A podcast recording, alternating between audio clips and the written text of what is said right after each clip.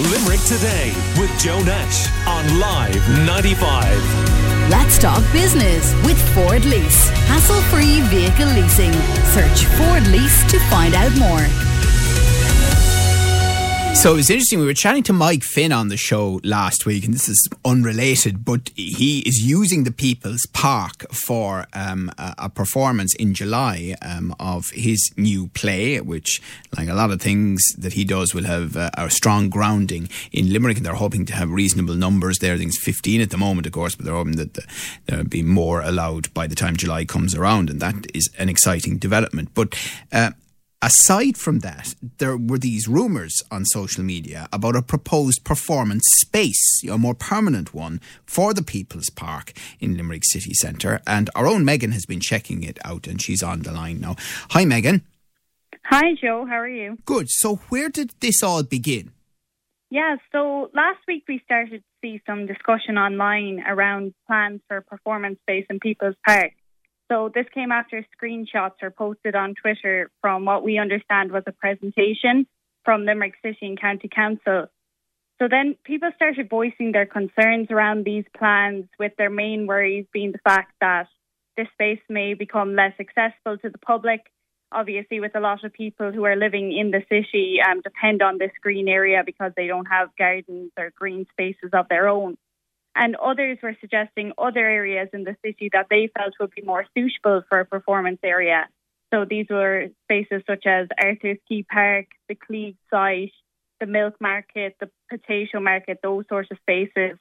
And a number of local theatre groups and musicians also came out and they were speaking up against these suggestions to have this performance space there. So after we saw this, we started to make some calls of our own about it and found that there were plans for a possible performance space in the People's Park, but what they were they're just at the ideas stage at the moment.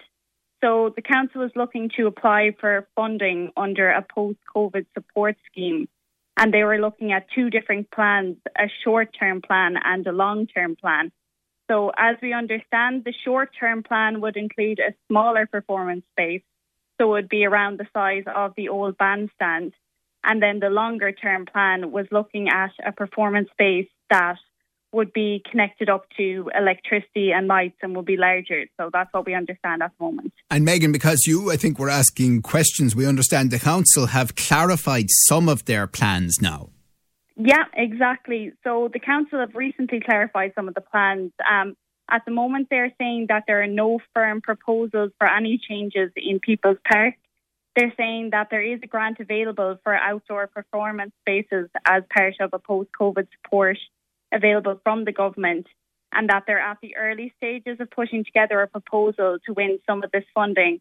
So, as part of this funding, one of the proposals is an outdoor performance space in People's Park, which they say could either be temporary or permanent. And in the statements made on Friday night, the council said that they have sought expressions of interest for a specialist to advise the council on putting the proposal together and that they also were going to consult with the public and all the stakeholders.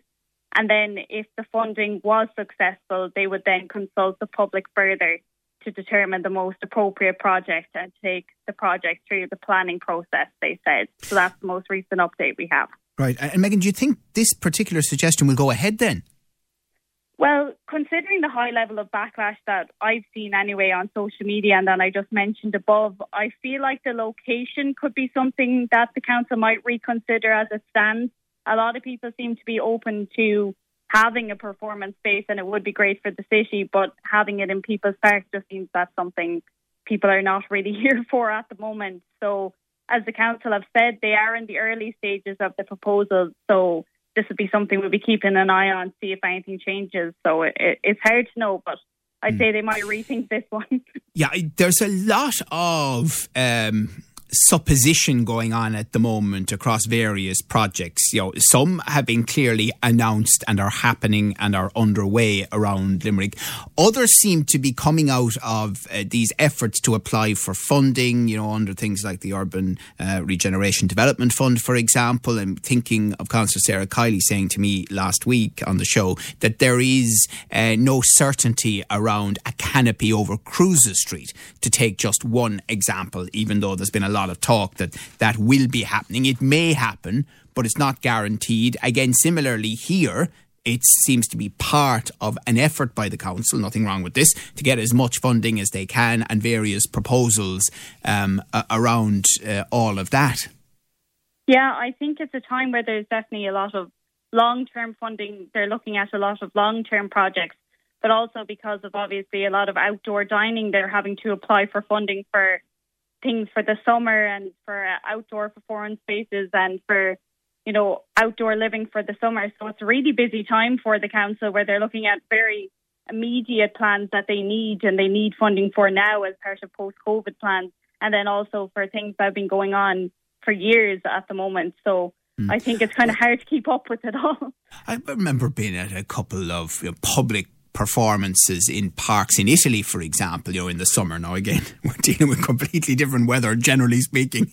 Uh, but it, there they have uh, their performance spaces integrated into the park, and you'd hardly notice the difference except when performers are there. And then it's clearly widely available to the public for general use the rest of the week. And then we see the weather yesterday, the total lack of cooperation with the concept of outdoor living by Mr. and Mrs. Weather right now. Yeah, it's crazy. I was sitting inside for that hailstorm and I really would not have wanted to be outside for it. But I think outdoor music always does create a bit of an atmosphere. I was in town on Saturday and there was buskers around around um, Thomas Street, I think it was. And it does kind of give you a bit of more cheer and you are feeling a bit more good and a bit more atmosphere. Obviously, we see in other cities where there's outdoor music, it really does brighten the mood. But I think right now it's where that space would best be Mm. that is what is on a lot of people's minds.